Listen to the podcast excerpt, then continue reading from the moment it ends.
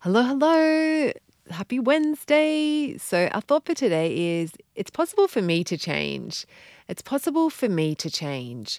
And today, like, I want you to think about, like, spend some time thinking about, like, when have, when have you changed in the past? Like, what's something that, like, you know, that's at the time seemed like there's no way I can do this. And you actually, you know, looking back now, you're like, oh my goodness, I can't believe I actually did made that change because we all have things that we do, like whether that's, you know, um, changing careers, whether that's quitting smoking, whether that's uh, getting, you know, learning a new sport, like, you know, starting a family, like so many, like so many things.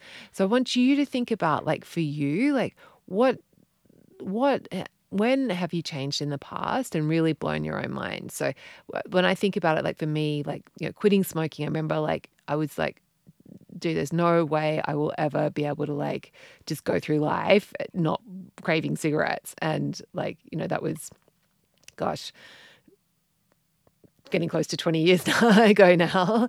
And I like the thought of smoking, like that's completely foreign to me. Um, so, and also like the work that I've done my drinking, like you when I in my winemaking days, if you had have said me, look, Jules, you would be compl- you're going to get to a place where you're completely happy, just taking it or leaving it. Like you're you you'll have like one or two glasses of wine a week and that will be enough. Like you'll feel really satisfied, you'll really enjoy it, but you won't want more. And I was like, I'd like that is blows my mind that I've got I've been able to do that. So what is that for you? Because we want to open like we want to the more we have evidence that it's possible like that you have changed in the past like that we're going to use that as fuel that it's possible for you to change your relationship with food. It's possible for you to change your health. Um, you know we want to like open you up to that. Okay so have a beautiful day thinking about all the fun times where you've changed in the past and just yeah connecting to this thought that it's possible for me to change.